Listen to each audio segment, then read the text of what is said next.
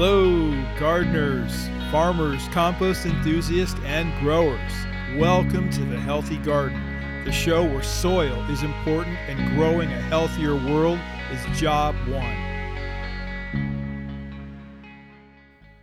Hola, mis amigos and gardening enthusiasts. Welcome to episode number forty of The Healthy Garden podcast, Grow Your Immunity in the Garden. I know that we've been gone for a few weeks, but we're happy to be back. I had to skedaddle off to the farm in the Pacific Northwest, and we decided it would be a good time to catch our breath. We hope that you're all having a good summer and are temporarily adjusting to the dystopian way of living that we are all suffering through across the globe. I have heard some of the most random forms of control from the U S to Venezuela regarding when you can travel, days you can be on the street, meaning odd or even. That's odd. And what is and what is not legal in terms of business, worship, protest, rioting, you name it, in these very controlled days. For me personally, I believe that the arbitrary rules and measures that countries, states, counties, and cities have leashed upon the citizenry are mostly without fact and any real scientific data to back them up and have been completely fear-driven and random. They are forms of control that have not seemed to have done anything to stop the spread, which, if you believe the numbers, mostly plateaued a long time ago. What it has done for me is to heighten my distrust of pretty much anything that the government, Democrat or Republican, or that big pharma and big chem, the medical establishment, not the frontliners, is telling me. And it has absolutely strengthened my disdain and distrust of big tech and big Hollywood, the news media, if you can call them that. They absolutely suck and are led by multinational globalists who want to scare the crap out of you, your friends and family, and are at the forefront, the spearhead of the lies that are destroying life today. So what are we going to do now? What are we going to do now? That's from The Clash, Clampdown, which is appropriate for what I just talked to you about. We are going to take a look at healing ourselves through number one, food, our gardens and intelligent shopping options, diet, exercise, number two. Gardening, walking, whatever you can do to get some good daily physical activity. Three, meditation, taking quiet respite to shut the mind off and to allow you to just be in touch with your physical presence without chatter, noise, distraction, or fear. The idea of sensing your breath normally, deeply, and without a mask is critical to your health, especially now. Four, prayer. I'm a Christian, a believer in God, and that time that I spend in daily prayer and reflection with my Creator is extremely important. In fact, it is the most important thing that I do every day. I feel that freedom of religion, all faiths, all religion, is an integral part of our right to free speech and is critical to a healthy society. And lastly, let's look at number five, mental health. All of the things that I've just listed go along with mental well-being, but being cognizant of the right to free speech, the buttons that are being pushed during the coronavirus situation is critical. And I've stopped using the word pandemic because from all of the research that I've done, this may be a pandemic in the classical sense, but it's starting to look more like H one N one, the influenza pandemic of two thousand nine, which was highly overestimated in number after the fact. My pals at Merriam-Webster define pandemic as a word that means an outbreak of a disease that occurs over a wide geographic area and affects exceptionally high proportion of the population. A pandemic outbreak of a disease. I've decided that the way the news and the politicos stress the word pandemic and the way that big tech has closed the free flow of information has made the twenty twenty coronavirus situation something that when we look back on it are going to feel like we all got taken for a ride, and a very bad one at that. So for reasons of mental health, emotional health, spiritual health, and physical health, we are going to address our immune system today. and how we can do something in this age of rampant victimization, something that the medical professionals, in quotes, and big pharma cannot: grow our immune systems via our gardens.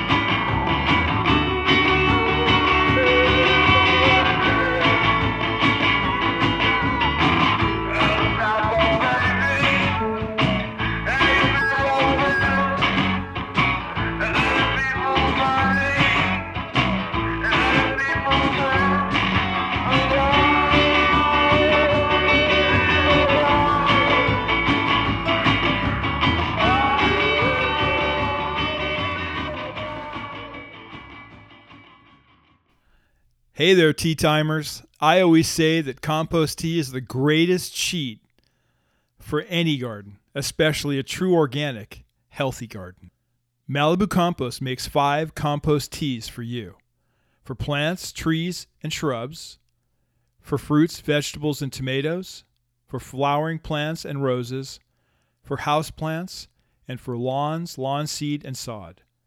Get whichever tea you need, or get all of them at your local independent nursery or grow shop, or from Malibu Compost online at w w w dot malibu compost dot com. My prescription for your garden: get on those teas today.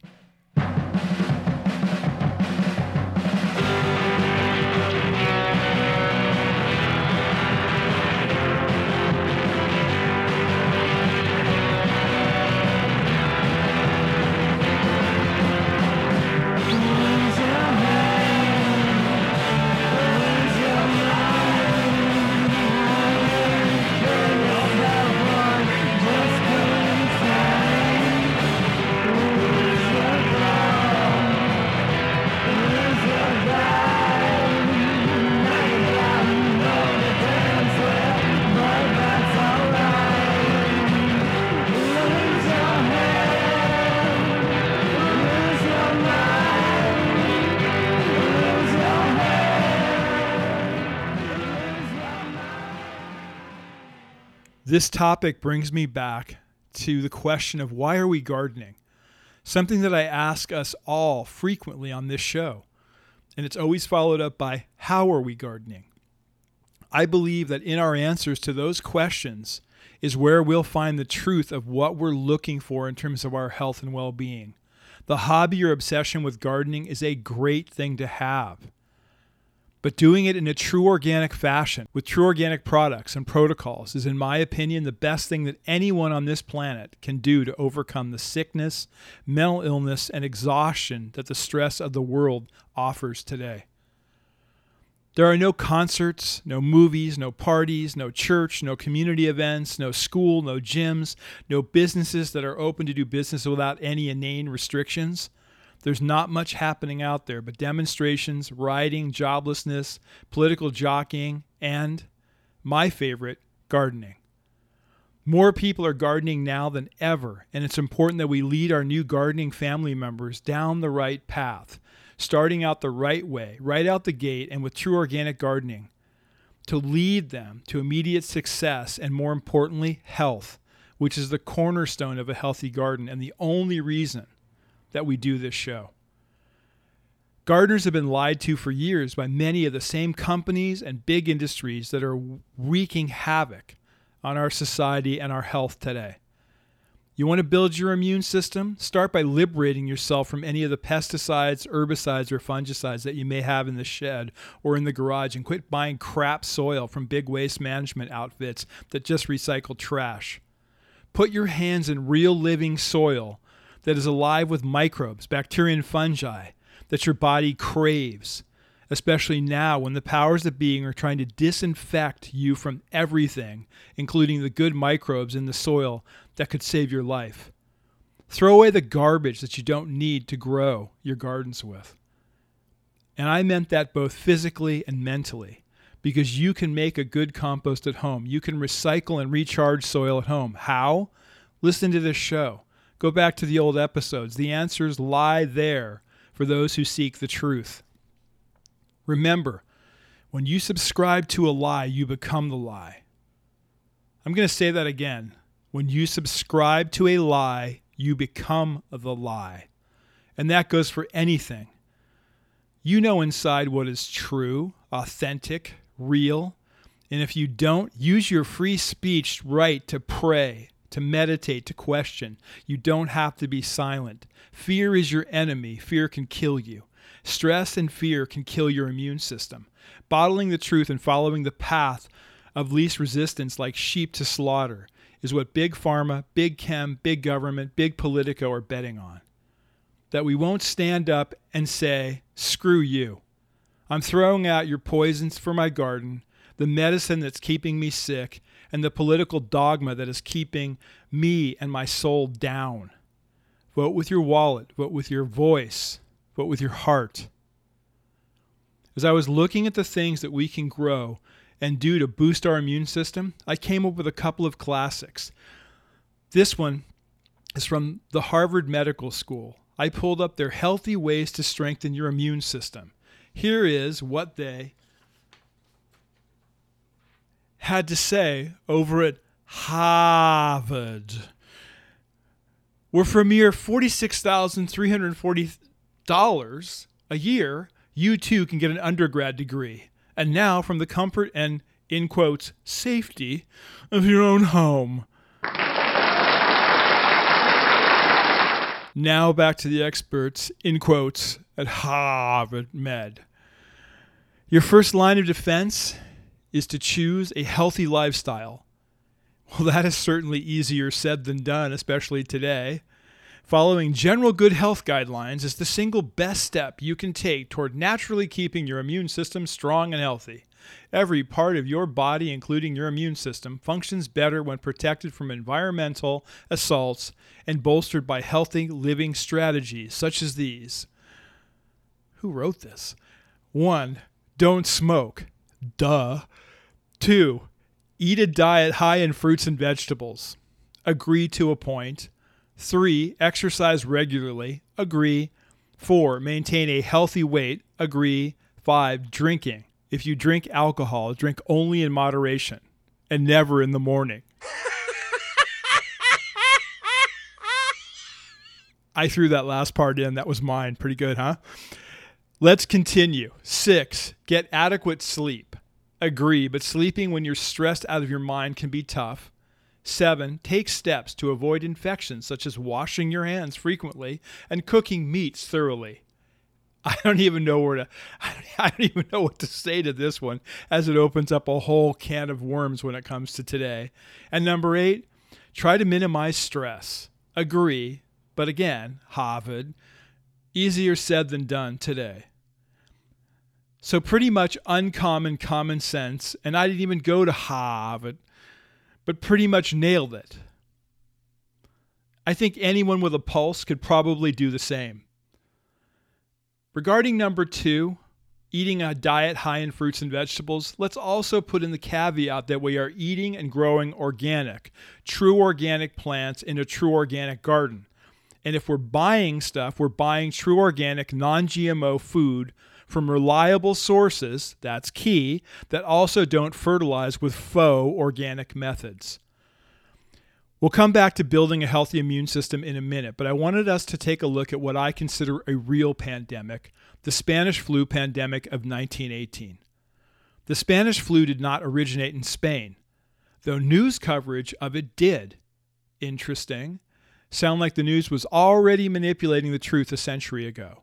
During World War One, Spain was a neutral country with a free media that covered the outbreak from the start, first reporting on it in Madrid in late May of nineteen eighteen.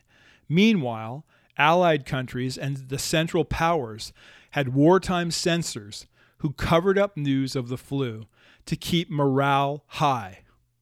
Aha, the Central Powers, eh? Hmm. Spanish news sources were the only ones reporting on the flu, so many believed it originated there. The Spanish believed the virus came from France and called it the French flu. Interesting. The powers that be were altering and muting the news so that the war could continue unaffected. The Spanish flu came in three waves: spring of nineteen eighteen, autumn of nineteen eighteen, and winter of nineteen nineteen. The second wave was unusually deadly, and unlike typical flu pandemics, it disproportionately killed young, healthy adults. Many researchers have suggested that the conditions of the war significantly aided the spread of the disease, and others have argued that the course of the war was influenced by the pandemic. The close quarters of military service and trench warfare helped the Spanish flu spread and mutate in a way we haven't seen in nearly one hundred years since that time, and I don't believe that we still have, looking at the coronavirus situation today. In January of nineteen eighteen, four months before the A B C report, the first case of the flu was identified in Haskell County, Kansas. Aha! On March fourth, nineteen eighteen, a case was documented at Fort Riley, Kansas, and by March eleventh, it had reached Queens, New York. Due to the nature of transportation at that time during World War One, the virus quickly spread globally. In August nineteen eighteen, a more virulent strain of the Spanish flu was documented in France, Sierra Leone, and the U S. It is said that in the next twenty-four weeks, the flu killed more people than AIDS killed in twenty-four years, and the Black Death, the bubonic plague, killed in a century. New research suggests this strain was essentially created in the trenches of World War One, as soldiers with mild strains of the virus were left in the trenches and those with severe illnesses were sent home. And as they made that trip back home, they would infect those who came in contact with them due to the highly contagious nature of the disease. This newer and deadlier form of the virus wasn't something new, but rather a mutation. Those who recovered from the first strain of the virus in early nineteen eighteen were immune to this second strain, but still thousands died throughout the world.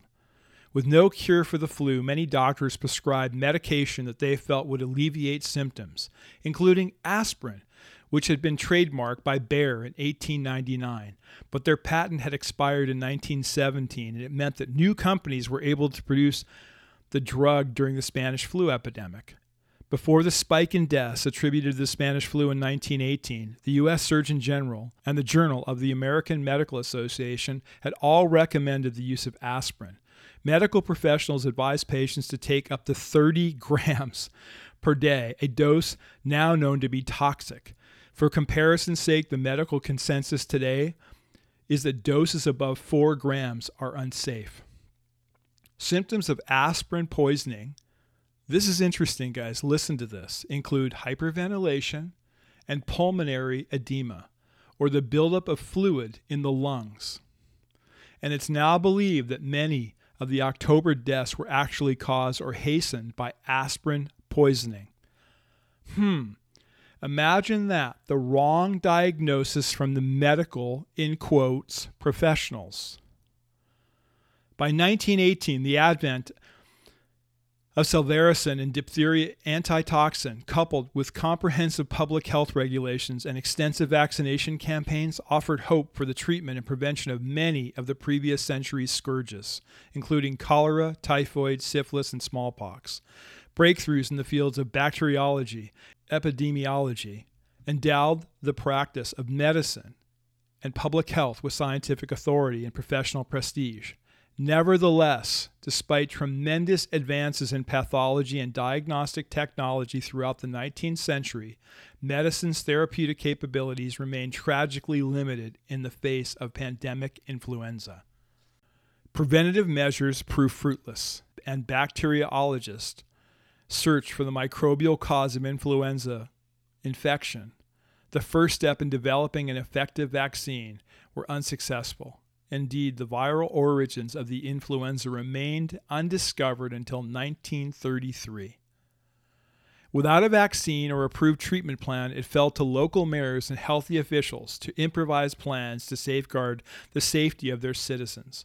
With pressure to appear patriotic at wartime, and a censored media downplaying the disease's spread, many made tragic decisions. Philadelphia's response was little too late. Doctor Wilmer Krusen, the director of public health and charities for the city, insisted mounting fatalities were not the Spanish flu, but rather just the normal flu. So on September twenty-eighth, the city went forward with a Liberty Loan parade attended by tens of thousands of Philadelphians, spreading the disease like wildfire. In just ten days, over one thousand Philadelphians were dead and another two hundred thousand were sick. Only then did the city saloons and theaters close. By March nineteen nineteen, over fifteen thousand citizens of Philadelphia had lost their lives. That makes the numbers of our pandemic not really add up if you're looking at all the demonstrations and all the activity and all the stuff, correct? Saint Louis, Missouri was different. Schools and movie theaters were closed and public gatherings were banned. Consequently, the peak mortality rate in Saint Louis was just one-eighth of Philadelphia's death rate during the peak of the pandemic. Citizens in San Francisco were fined five dollars, a significant sum at the time, if they were caught in public without masks and charged with disturbing the peace. The city's total excess death rate due to influenza and pneumonia during the epidemic ended up a whopping six hundred seventy-three per one hundred thousand people, the worst of any city in America. Think about that, what I just said. Although the death toll attributed to the Spanish flu is often estimated at twenty million to fifty million victims worldwide, other estimates run as high as one hundred million. Around three percent of the world's population. The exact numbers are impossible to know due to a lack of medical record keeping in many places. To me, one of the most interesting things was the success of natural remedies that were used by many folks in rural communities. Concoctions from weeds, spruce sap, and cattail juice were known to stop bleeding and keep out infection. Also, farmers swore by the limitless curative powers of apple cider vinegar. One of the products that we've used in our home for years is Bragg's Unfiltered Organic Apple Cider Vinegar. It was founded in nineteen twelve, and it was used by many to try and prevent or cure the flu. Recent studies suggest that apple cider vinegar may be potentially helpful in alleviating obesity, diabetes, cardiovascular disease, some cancers, and many, many, many other health complications. As I always say, it's good to know history. We can see a lot of similarities if we look back to a real pandemic and what the government calls a pandemic today. The cancel culture would not want us to know that there were cover-ups by the media, by big government, by big intelligence. Why not? And there was also a massive failure by state and local governments to do the right thing back in nineteen eighteen.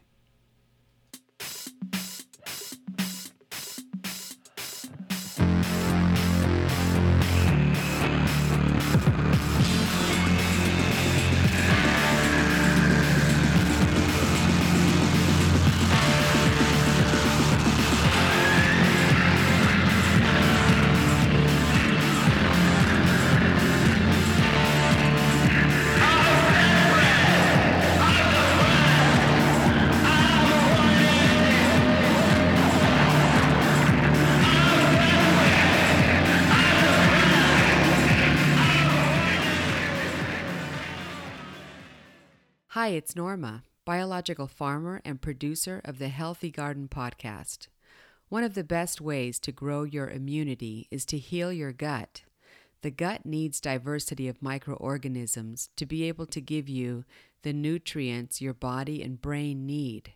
And that diversity comes from good soil and the diversity of foods grown in it. So create great garden soil by feeding it Malibu Compost's Booze Blend Biodynamic Compost. It's true organic, farm-made, biodynamic, non-G M O, and full of life, so you can heal your soil and heal your gut. Go to Malibu Compost dot com to get your bag of Booze Blend Compost today. It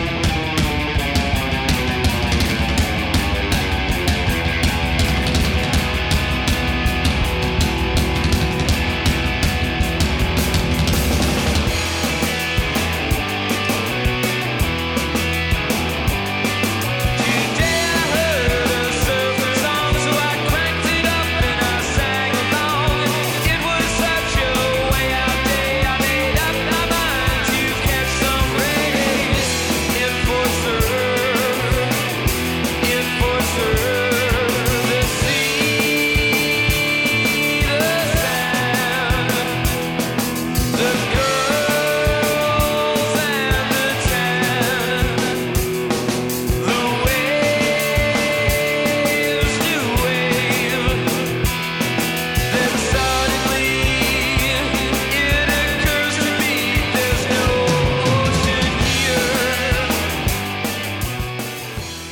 So what can we do to protect ourselves and build up our own defenses?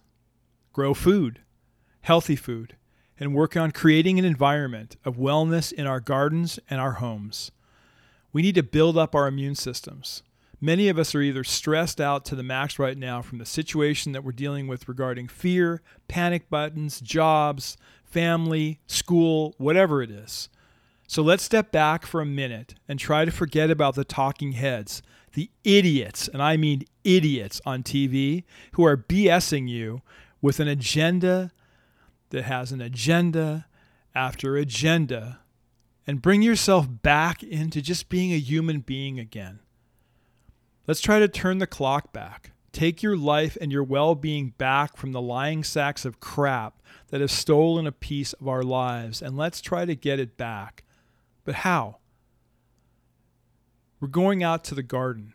We're going to look at some of the things that we can grow that will build our immune systems. I will also mention some other things that you can buy to add to what you can't grow in your garden for whatever reason. But you can still add to your healthy food arsenal. So let's start with the simple ones. Number one, and one of my faves, red bell peppers.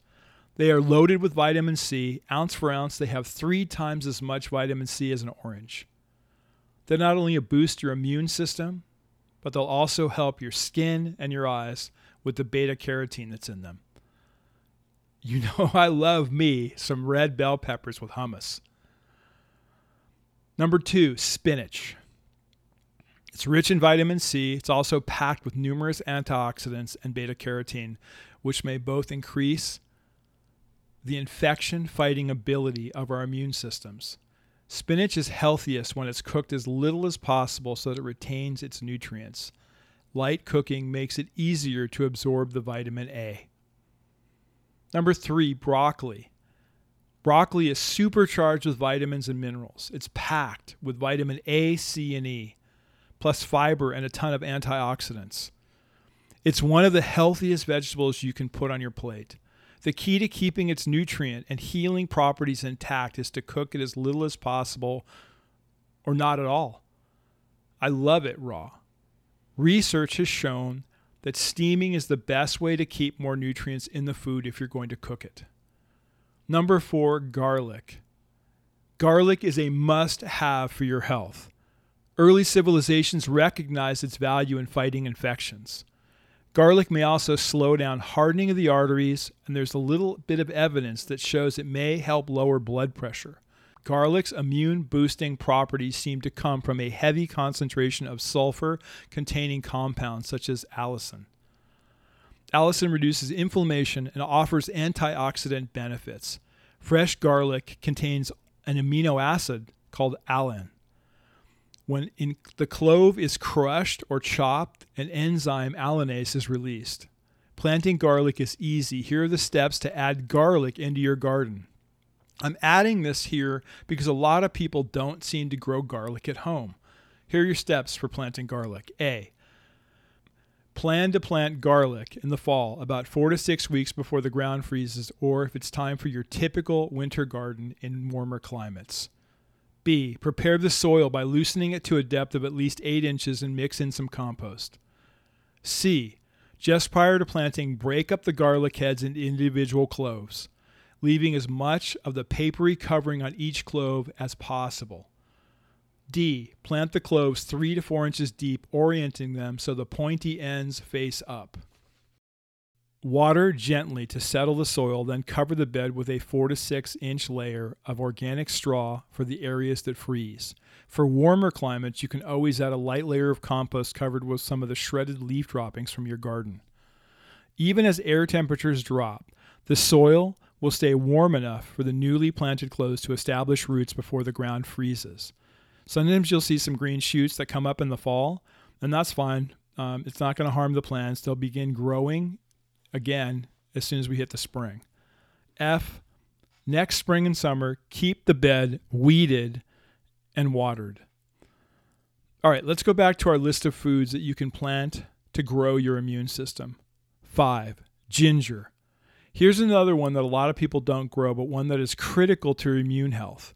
Ginger is a great thing to use after getting sick. We add it to our fresh green juices every day. We also press ginger, in the, and the ginger is amazing. It makes these little shooters like a shot glass size, and we do that anytime we feel sick. Back when I was still flying, the first thing that I would do when I would get off a plane after all the coughs and hackers, I'd find a juice bar and do a couple of shots of ginger. Ginger also helps decrease inflammation, and I have found that it definitely helps reduce a sore throat. It's also been shown to help with other inflammatory illnesses as well as with nausea. Ginger has also been shown to decrease chronic pain. Remember this though, guys, it packs a lot of heat, okay? And that's from gingerol. It's a relative of capsaicin. If you're going to try ginger shots, be prepared. They aren't for the faint of heart. I once had a friend who almost passed out at a natural food store counter because he took way too big of a shot for a rookie. And I think maybe he spit it up all over himself and the counter and then had to run outside in embarrassment. It was great. We laugh about that today. Number six, turmeric. This is also one of my favorites. You may know turmeric as a key ingredient in many curries. It's odd that I love this so much in juices, as I am not a big fan of curry. The bright yellow bitter spice has also been used for years as an anti-inflammatory in treating both osteoarthritis and rheumatoid arthritis. And rheumatoid arthritis. Research shows that high concentrations of curcumin, which gives turmeric its distinctive color, can help decrease exercise-induced muscle damage. Curcumin is also has a lot of promise as an immune booster based on several different studies and as an antiviral. Anybody growing turmeric out there? Well, here are some recommendations for growing this mysterious perennial herb. Turmeric can be grown outside year-round in U S D A zones eight and higher, in the ground or in containers. In the colder climate zone seven and lower, you need to grow them in a mobile container indoors and then bring them outside once the weather warms up. One, the seeds. You can grow turmeric from store-bought certified organic rhizomes. Make sure that they are certified organic. Plant each seed rhizome about two to four inches deep and spaced about four to six inches apart to avoid breaking the fingers, and place them with the fingers or nubs placing up, you know, facing upward. The sprouts will grow from the nubs, then water them to moisten the soil around them. Remember this, this is two. Turmeric takes eight to ten months of frost-free growing from planting to harvest. Three, it will grow well in full sun to partial shade, and it needs some afternoon shade in the hotter climates. Four, turmeric needs ten to twelve inches of loose, well-draining soil that is free of clumps and rocks and that is rich in organic matter. Five, you can grow in native soil that has been loosened and amended with finished compost to about a foot deep. Six, watering. Before the turmeric sprouts above the soil, it doesn't need much in terms of care. Water is needed so that the soil stays mildly damp but not soggy. Remember the finger method we've talked about? Use the finger method to probe a couple of inches into the soil to check the moisture. The rhizomes will rot if they are overly wet, so be careful here. Seven, feeding. Turmeric is a heavy feeder. It needs a good finished compost, top dressed throughout the growth season. Also, once or twice during the mid to late growing season, summer to fall, top dress the soil around the plant with a dusting of organic alfalfa meal and a top quality kelp meal, and cover them with a one inch layer of compost and then water that all in. Number eight, give your turmeric a light drench of compost tea every other month or so. This will replace one of your normal waterings. Nine, harvesting. Turmeric leaves start to turn yellow and brown and they dry out when it's time to harvest. But really the best thing to do is use time to gauge when to harvest. Remember, it's usually about ten months after planting. So there's no such thing as instant turmeric. When you're harvesting, don't yank up on the stalks, just dig around them with a trowel to loosen the soil. Be careful not to damage the rhizome. So once you have loosened the soil up, you should be able to just pull the stalks out. So those are the six best things that you will absolutely want to plant in your garden. And there are more. There are some, some other great things, and we have them in our garden. Citrus. It's a big one for us in California. We grow all types of citrus, from Meyer lemons to my favorite blood oranges. Sunflower seeds are also one of my faves and a fantastic source of nutrient for your immune system. Sunflower seeds are full of nutrients including phosphorus, magnesium, vitamins B six and E. Vitamin E is important in regulating and maintaining immune system function. Other foods with high amounts of vitamin E include avocados and dark leafy greens, which we also grow in our garden and orchard. Sunflower seeds are also incredibly high in selenium. Just one ounce contains nearly half the selenium that the average adult needs daily. A variety of studies have looked at its potential to combat viral infections such as swine flu. Huh. That's interesting, isn't it, gang? And last on my list is organic yogurts and papayas. We, bu- we buy both at our co-op and natural grocer, and they have a ton of other good organic products and local organic suppliers at the stores we shop at. So remember to do that. Taking the power back from medicine and drug companies is so key for us to be healthy, strong, and free. My hope is that you will question everything that you are being told by the in-quote experts. Let nature heal you in every way possible. Stand up for your rights. Live in your heart and not in judgment of those who may be the trailblazers who are saying that what the government is dictating is B S. And when the world gets crazy, go outside, take a breath, pick up a trowel, and grow your immunity in the garden.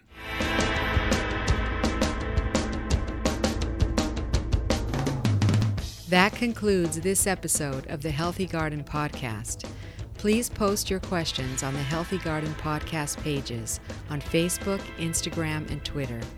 Join us next week to learn more about how you can free yourself from the chemical and synthetic trap that's been set to keep you from growing a true organic and healthy garden. Until then, happy and healthy gardening.